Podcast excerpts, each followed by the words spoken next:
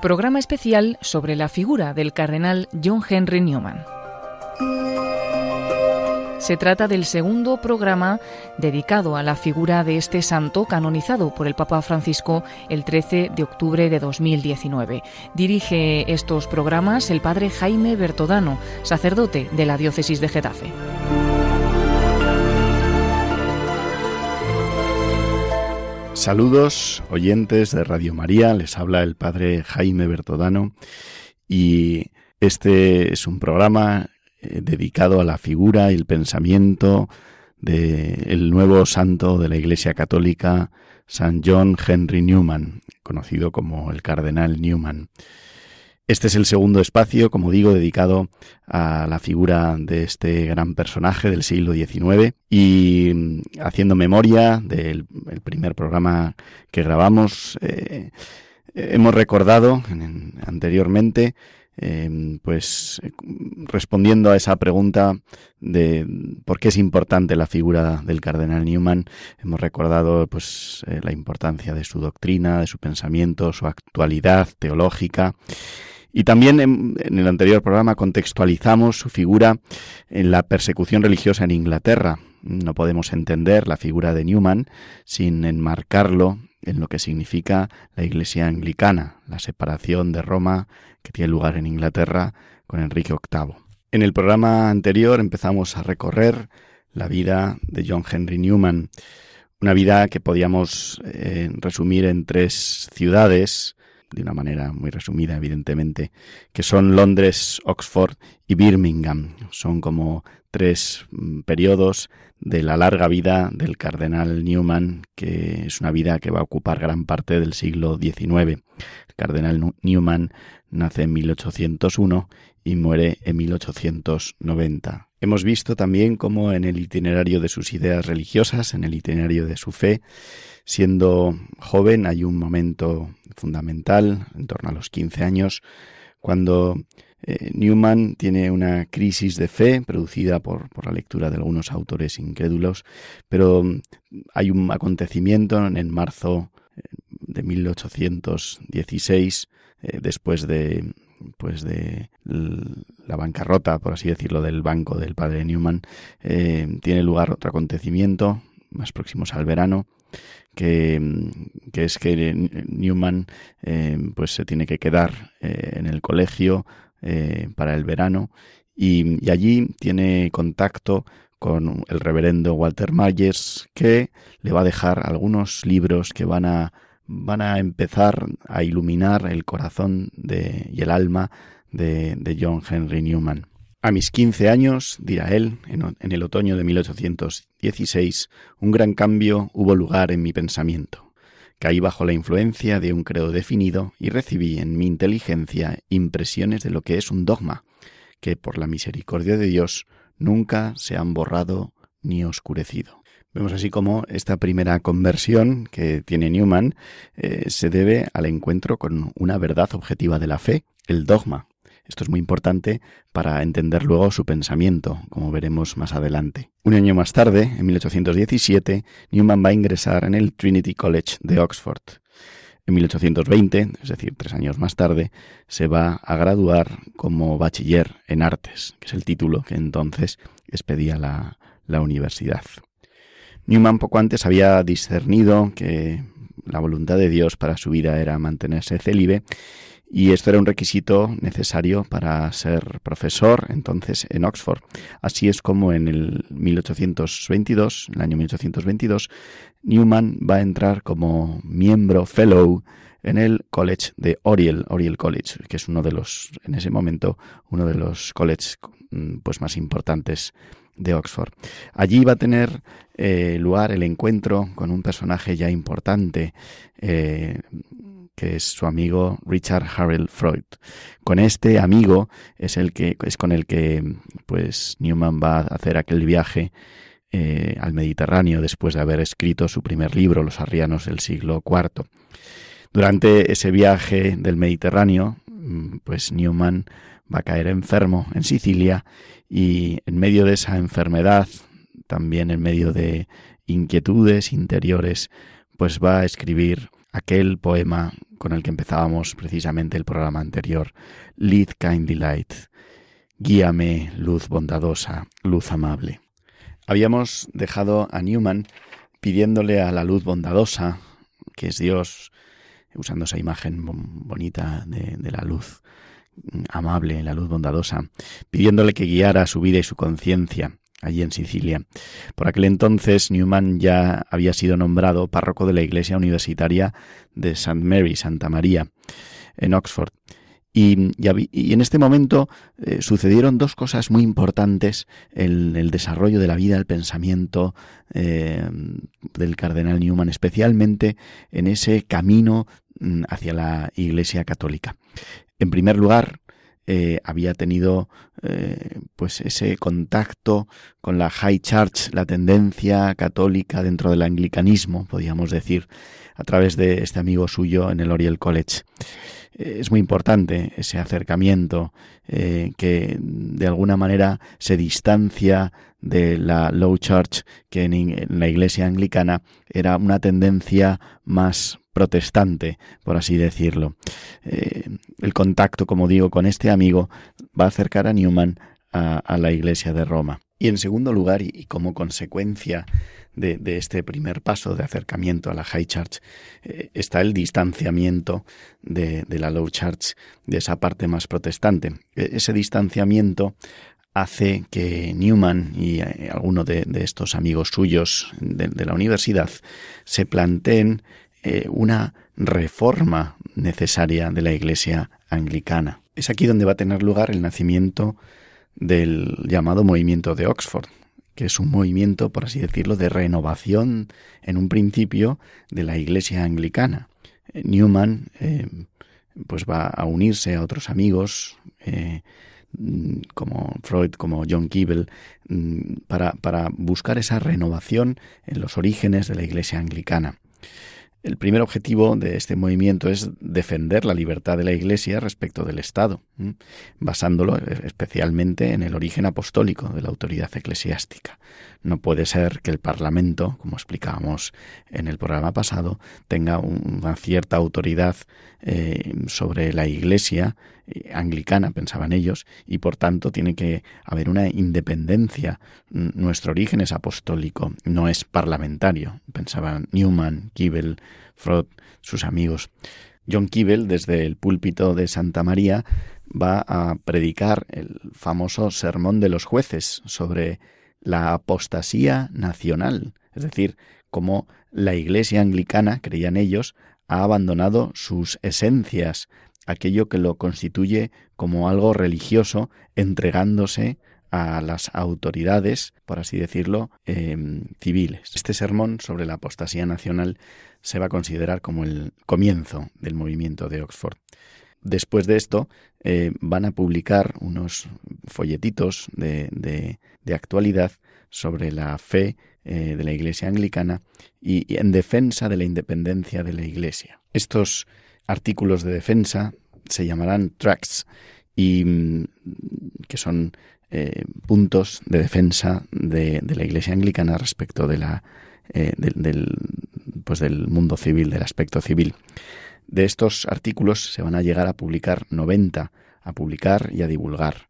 Y constituye un verdadero movimiento puesto en marcha a través no solamente de, estos folletos que se distribuían, sino también de reuniones, asambleas, cenas, veladas, donde se va a debatir, se va a exponer esa necesaria vuelta a las esencias, pensaban ellos, de la Iglesia anglicana. Tendremos que volver a lo que verdaderamente es anglicano. Así definía Newman los tres principios básicos de sus ideas religiosas hacia 1833. En primer lugar, dice, es el principio del dogma. Mi batalla, dice él, era contra el liberalismo. Y por liberalismo entiendo el principio antidogmático y sus consecuencias. Es decir, a Newman le llama especialmente la atención eh, la irrupción del mundo liberal como mundo subjetivista, es decir, la verdad para el mundo liberal no es objetivo, no es objetiva, tiene distintas formas, distintas creencias y por tanto interpretaciones. Y Newman eh, se aferraba a la creencia del dogma, el dogma como algo objetivo. Desde los 15 años, dice él, el dogma ha sido el principio fundamental de mi religión. No conozco otra, no puedo hacerme a la idea de otra especie de religión. La religión como mero sentimiento subjetivo, entendemos, es para mí un sueño y una burla. Sería como tener amor filial, dice, sin la realidad de un padre, o devoción sin la realidad de un ser supremo. En segundo lugar, de esa enseñanza religiosa definida, es decir, el dogma, le llamaba la atención de, de ese dogma precisamente esto, que hay una iglesia visible, con sacramentos y ritos que son canales de la gracia invisible. Vemos aquí cómo se aleja absolutamente de los postulados más protestantes, acercándose a esos postulados de la High Church de la Iglesia Anglicana. Y en tercer lugar, por aquel entonces, todavía su visión negativa de la Iglesia de Roma.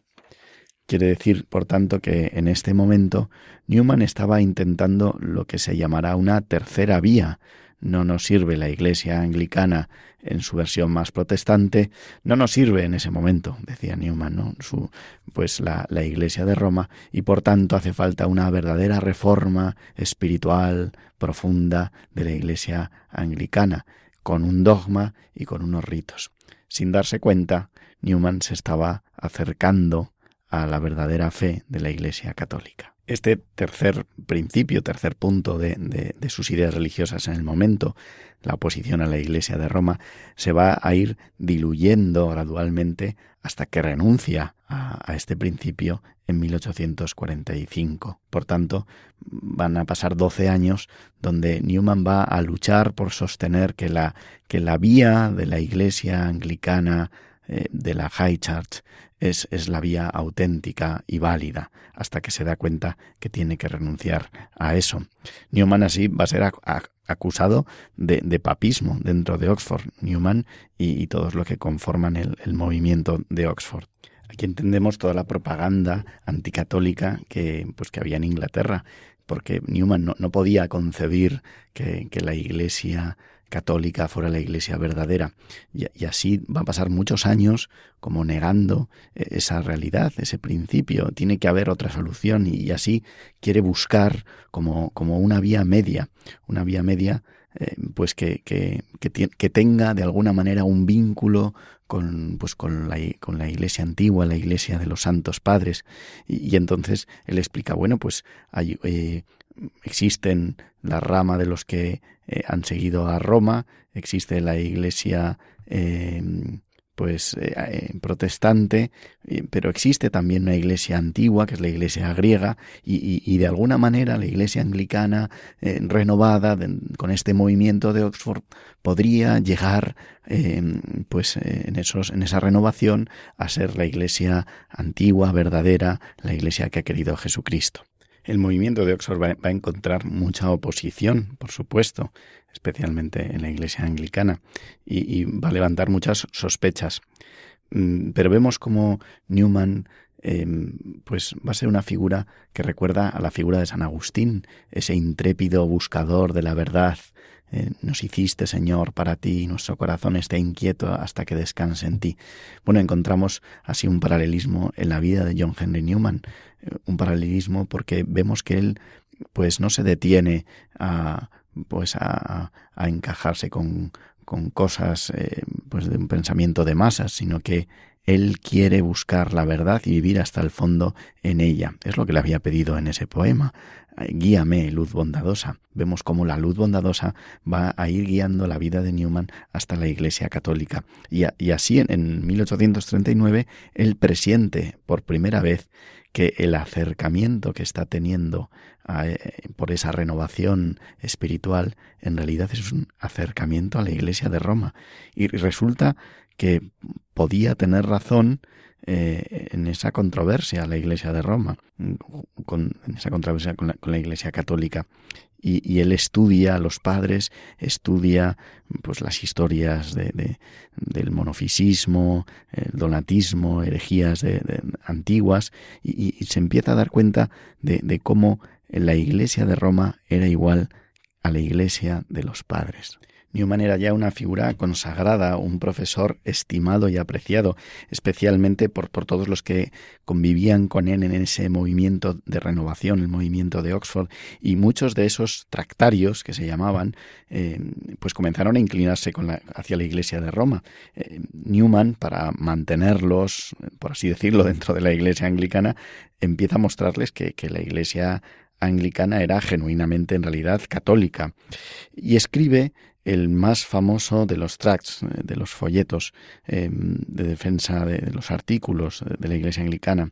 Y en, en, ese último de los tracts lo que quiere demostrar es que los 39 artículos de la Iglesia anglicana en realidad pueden ser perfectamente interpretados, compatibles con la doctrina católica nos podemos imaginar cómo la reacción pues de la rama más protestante pues eh, fue muy fuerte y, la junta de directores eh, de colegios en Oxford condena a Newman por desleal. Sin embargo, Newman sigue en esa confrontación, confrontación con la verdad, en esa búsqueda de la verdad y traduciendo eh, los tratados de, un santo padre, San Atanasio, que tiene con una disputa con Arrio, eh, pues traduciendo los, eh, los tratados de San Atanasio, Newman se da cuenta como pues la vía media verdaderamente no es la iglesia anglicana, sino la iglesia católica.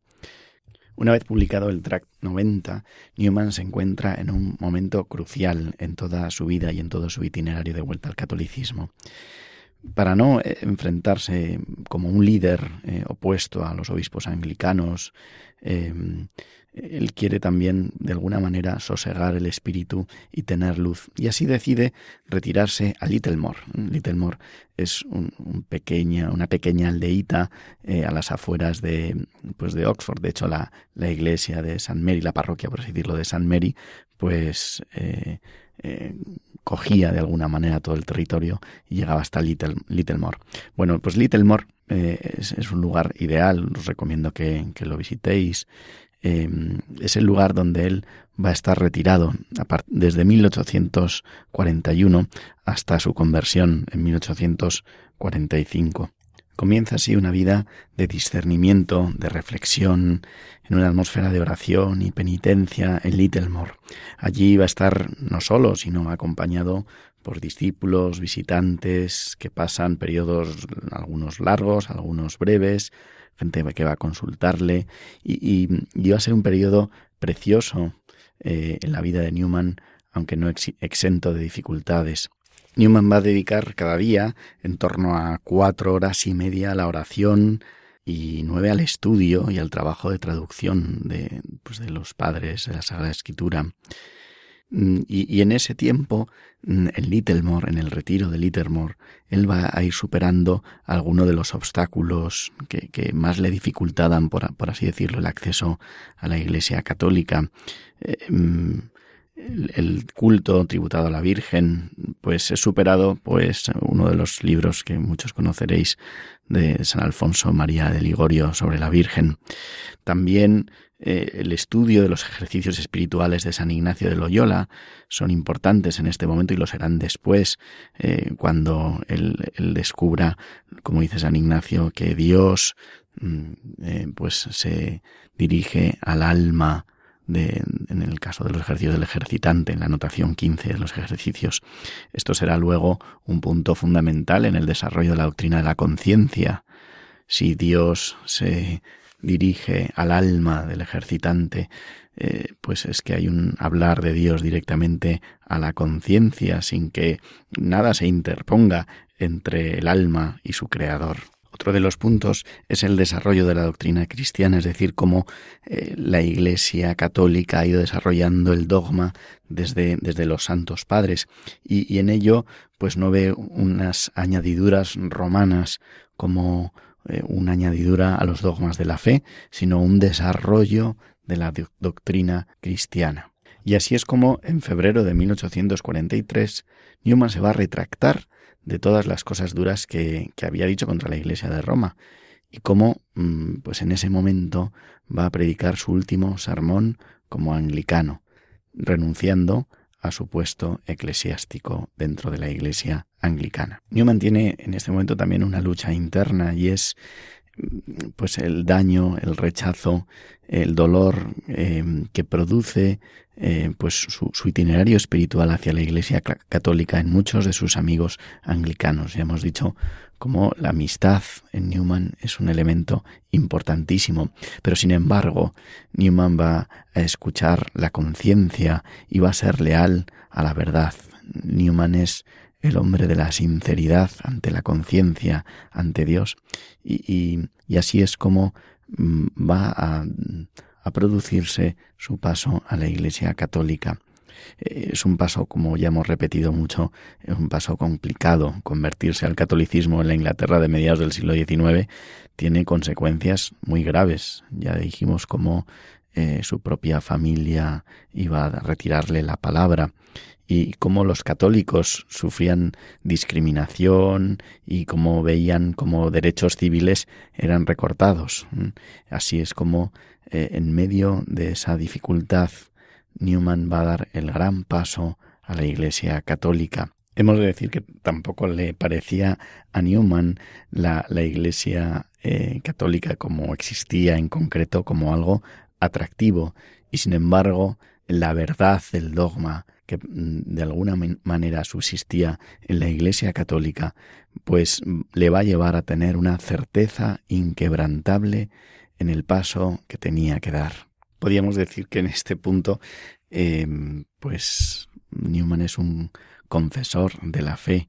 Abandonar el anglicanismo no era algo fácil, sino extremadamente doloroso. Significaba romper con las cosas que amaba, con muchos de sus amigos, eh, incluso con, su familia y, también con el mundo universitario de Oxford. Sin embargo, la luz que le guiaba ardía en el corazón de Newman de una manera más fuerte. El amor que tenía a esa luz divina que había, que habitaba en su alma, pues le iba a llevar a, a dar el paso definitivo a la Iglesia católica. Terminaba él así el escrito pues en la poesía de 1832, el último, la última estrofa. Si me ha bendecido tanto tu poder, sé que seguirá guiándome adelante, por páramos y pantanos, por abismos y torrentes, hasta que la noche se vaya, y en la mañana siguiente veré algo que he perdido, el rostro del ángel sonriente que desde siempre he querido.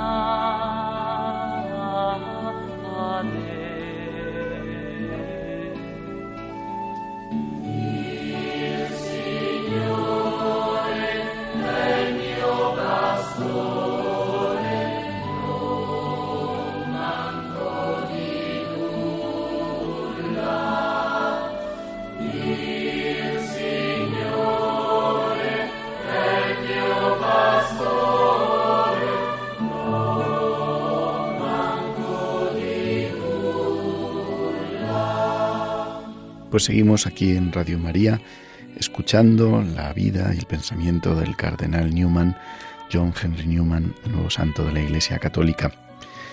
Me estoy eh, sirviendo de una biografía de Charles Staples de Seine, que, fue un discípulo de Newman eh, en el oratorio, y hay otras, por supuesto, que luego comentaré. Em, en ese itinerario hay un paso de Newman a la Iglesia Católica hay un año fundamental, 1845. El 9 de octubre de ese año va a ser recibido en la Iglesia Católica por un padre dominico, eh, un padre pasionista, perdón, el padre Domingo Barberi, muy importante. Em, y con e, este y con otros amigos eh, pues Newman va a tener pues ese encuentro con la Iglesia Católica. Muchos se habían convertido y al catolicismo con los tracks, eh, especialmente con el track 90, en sus explicaciones, y junto a él pues eh, algunos amigos suyos, concretamente dos en ese momento, entraron en la Iglesia Católica. Siempre Newman va a estar rodeado de amigos y en los años siguientes a, pues, eh, a esta conversión y ahí vemos la influencia, gran influencia de Newman, varios centenares de, de hombres instruidos y relacionados con la universidad van a seguir su ejemplo. Newman eh, es verdaderamente una de las, de las cabezas y de las almas era más, de las más influyentes en la Iglesia anglicana y por eso su conversión va a suponer un verdadero terremoto en la Iglesia anglicana. Mm, y de su conversión se van a producir como en un racimo de uvas eh, pues pues un montón de conversiones que seguirán el ejemplo de Newman. Eh, él dice que tampoco experimenta ningún cambio en el espíritu, pero simplemente pues una gran paz y una felicidad que le acompaña desde entonces.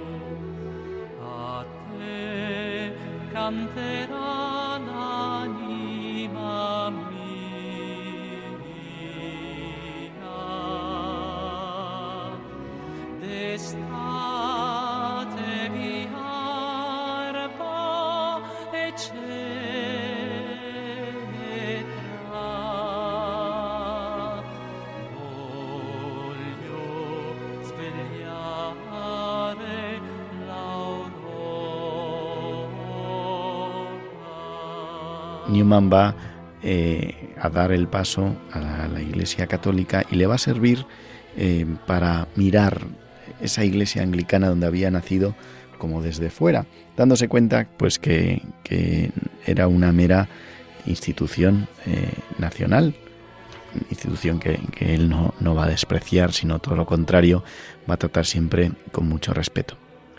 Después de esta conversión, de este ser aceptado en la Iglesia Católica, eh, pues Newman, eh, aconsejado por un cardenal providencial, el cardenal Weisman, pues se va a dejar Oxford, su querida Oxford, y se va a establecer a las afueras de Birmingham. Eh, allí va a reunirse con, pues, con algunos de los que habían vivido con él en Littlemore, con algunos de sus discípulos, y con algunos de ellos va a partir para Roma en Roma eh, va a estudiar teología en el colegio de la congregación Propaganda Fidei. Eh, si lo visitáis, todavía se puede visitar, hay una capilla allí dedicada al cardenal Newman. Y eh, en ese momento se va a plantear dónde va a seguir su vida religiosa y decide seguir el itinerario de, de, San Felipe Neri, que había fundado en el siglo XVI el oratorio. El oratorio no era una nueva orden religiosa, sino simplemente pues un grupo de sacerdotes seculares que vivían en común sin tener votos eh, emitidos y con el único vínculo de la caridad fraterna. Así Newman encontró en San Felipe Neri pues eh, un hombre con su humor, con su personalidad, con su carisma, un hombre que además le recordaba a un amigo suyo, eh, que era John Keble, muy importante en la historia de, Newman. Eh, el Papa Pío, Pío IX, Pío IX, va a dar autoridad a Newman para, para desarrollar y, y adaptar la, la, regla de San Felipe Neri de los oratorios para Inglaterra.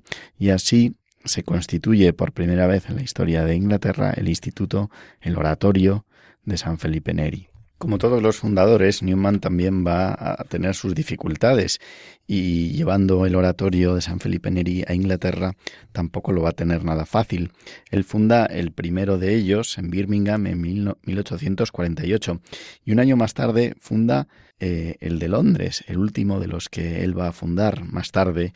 Eh, pues se fundará luego eh, un oratorio en su querido Oxford pero el mismo oratorio de Londres pues tendrá dificultades eh, con el oratorio de Birmingham, ¿no? Algunos de sus de sus nuevos oratorianos en Londres, en el Brompton Oratory, pues acusarán a, Newman de, de, vivir como un católico a medias y se produce pues evidentemente una, una ruptura. En 1850 la Iglesia Católica, a la Iglesia Católica se le permite crear una jerarquía territorial en Inglaterra después de, muchos años, pero, pero eso tampoco va a ser fácil y va a conllevar pues una agitación protestante con, contra esto que se supone que es una agresión papal.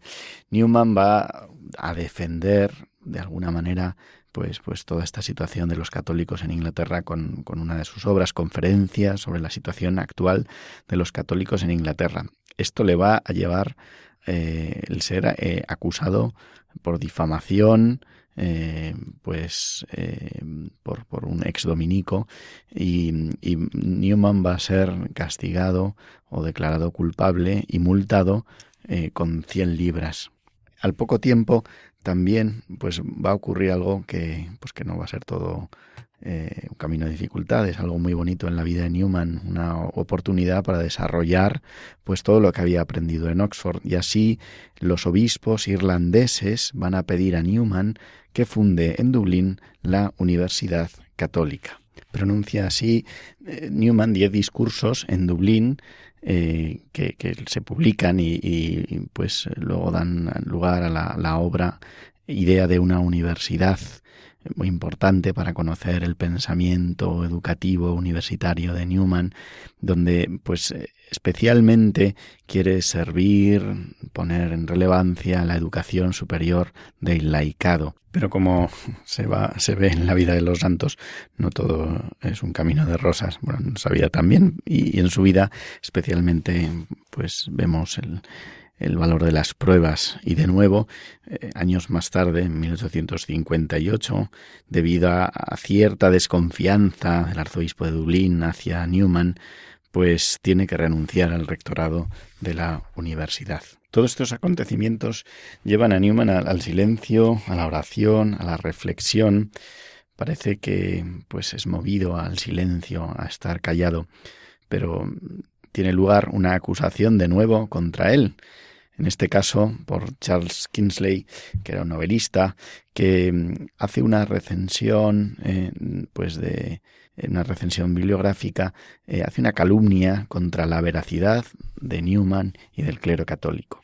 Newman tiene que defenderse y, entonces esto da lugar a uno de sus libros más famosos, La Apología, Provita Sua, la defensa de mis ideas religiosas. Newman se convierte así en un pues apologista, infatigable en un auténtico defensor de la fe, que expone la doctrina, la explica y sobre todo que es leal con la verdad, no busca nunca el engaño. Él es acusado de insinceridad, levanta sospechas eh, a los anglicanos, incluso también a los católicos que le acusan de, relajado y sin embargo él va a ser siempre leal a la luz a la que ha pedido que le guíe, que guíe su alma. Él es acusado Mm, pues entre otras cosas, de, crear una especie de movimiento católico secreto para socavar a la Iglesia de Inglaterra.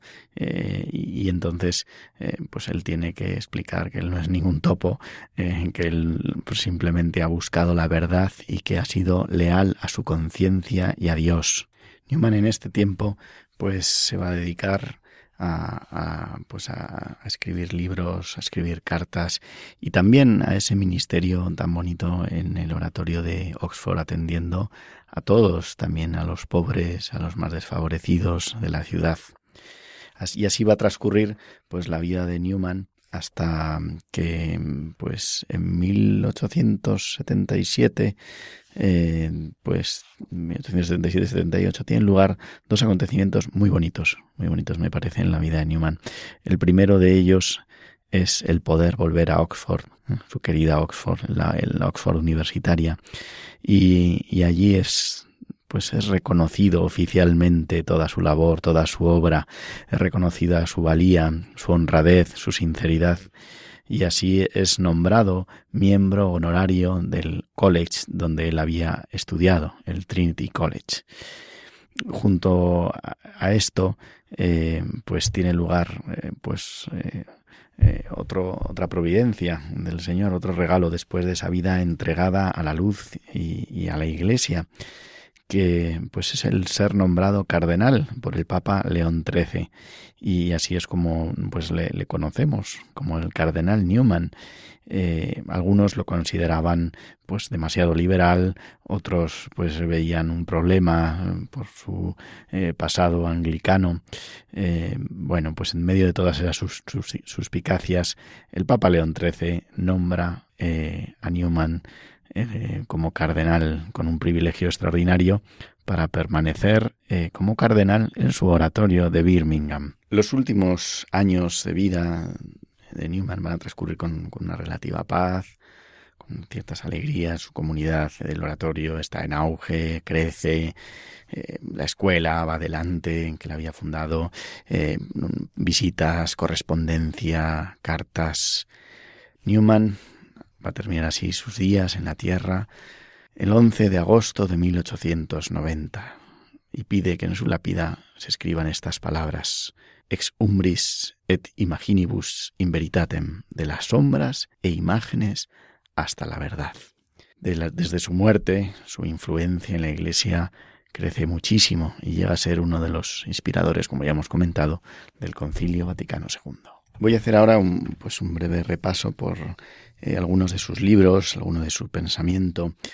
Bueno, biografías eh, hay muchas de la vida de Newman. Eh, pues yo he comentado una muy sencilla de leer de Charles Staples Design y por supuesto está la gran obra de pues de otro oratoriano Ian Kerr una obra a través también de sus correspondencias de sus cartas Newman escribe una novela autobiográfica muy recomendable también Perder y ganar eh, sus cartas pues también son, son innumerables eh, y, hay publicados alguna eh, también algunas pues una biografía por así decirlo a través de sus cartas.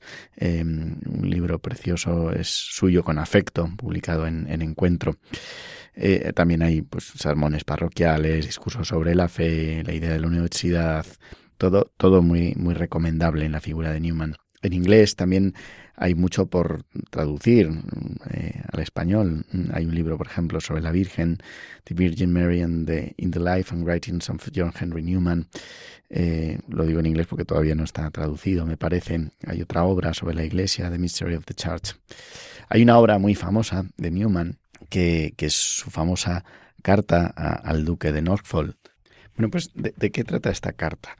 Esta carta es eh, pues una respuesta a, mm, pues a unos comentarios que hace el primer ministro liberal William Gladstone eh, sobre los decretos del Concilio Vaticano I de 1870.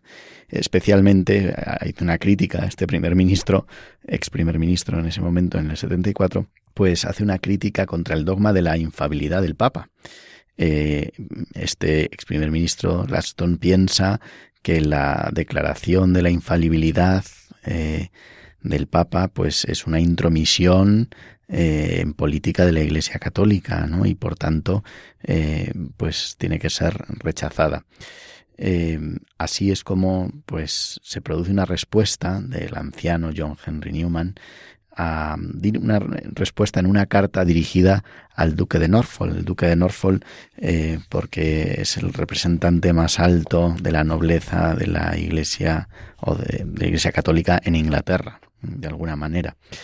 Y, y, entonces dirige esta carta al duque de Norfolk eh, que es un pequeño tratado sobre la conciencia, sobre las libertades de las conciencias, que pues yo creo que también ilumina pues debates actuales. El texto es un, es considerado como un precedente por ejemplo, de la Declaración Dignitatis Humanae, promulgada 90 años más tarde por el Concilio Vaticano II. En, en, esa carta, Newman, entre otros temas, pues va a defender la unicidad que hay entre los padres eh, apostólicos, los, santos padres y, la Iglesia católica. Eh, también, pues, eh, va a, pues, a defender las razones que promueven a, a Pío IX a publicar, pues, el sílabus y, los el compendio de errores de, pues, de, la Iglesia, ¿no? Ya hemos comentado pues las ideas, el proyecto, mejor dicho, de fundar una iglesia católica en Irlanda, pues le lleva a desarrollar eh, eh, otro libro, sus discursos publicados bajo el título de La idea de una universidad. Más compleja va a ser también, pero de gran valor filosófico, es su gramática del asentimiento. Es quizás la obra más madurada de Newman.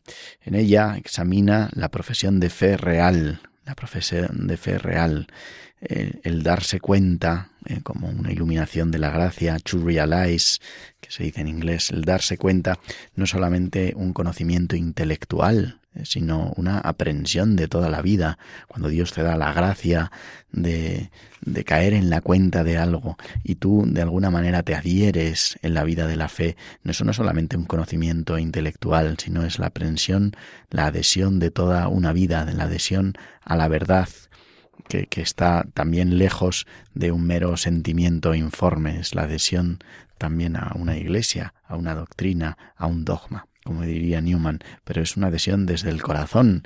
Ese será su lema, como hemos dicho, cardenalicio. El corazón habla al corazón. Cor ad cor loquitur.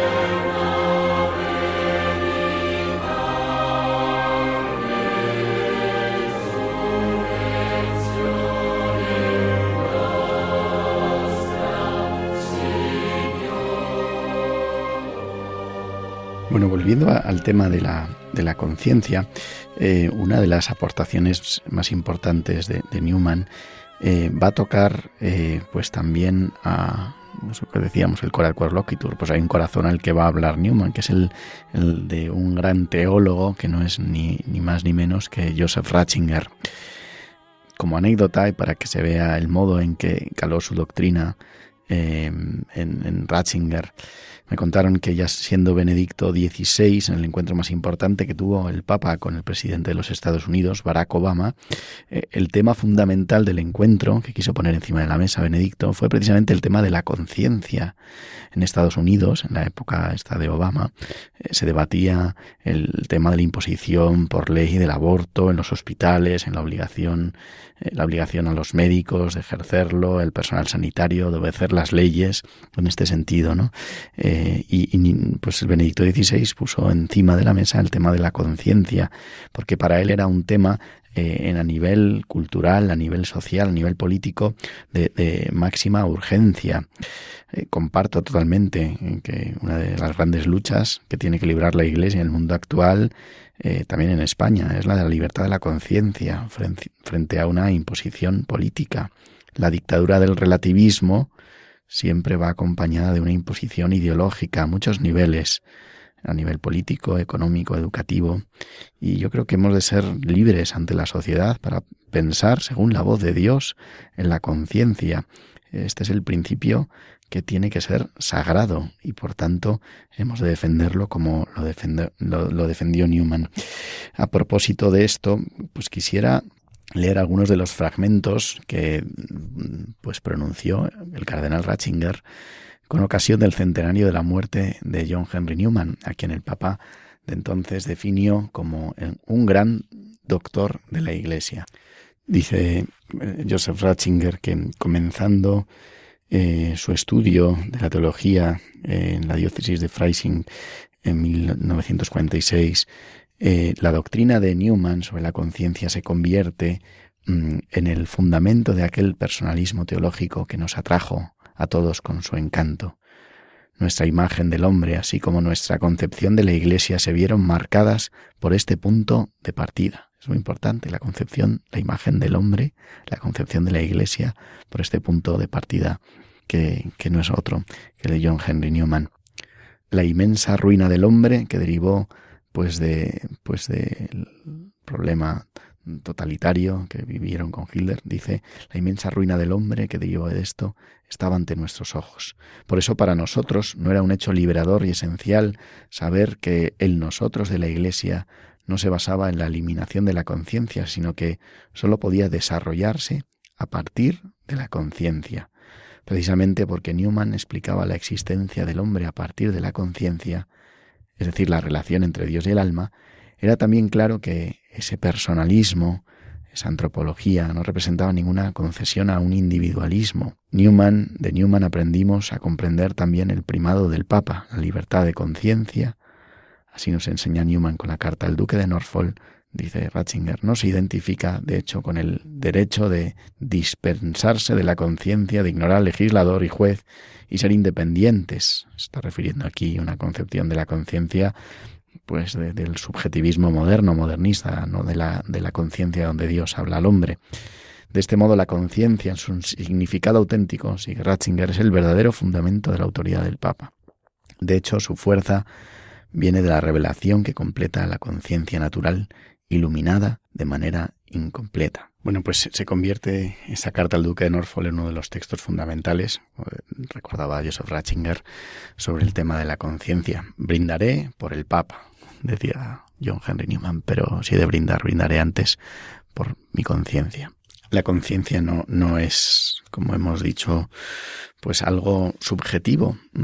Esa es una concepción moderna de la conciencia. Yo pienso lo que a mí me da la gana y, que me dejen en paz. No, la conciencia es el lugar donde Dios puede hablar al alma y por tanto eh, no es una construcción cerrada en, en, uno mismo, sino que está abierta a Dios, está abierta a la trascendencia.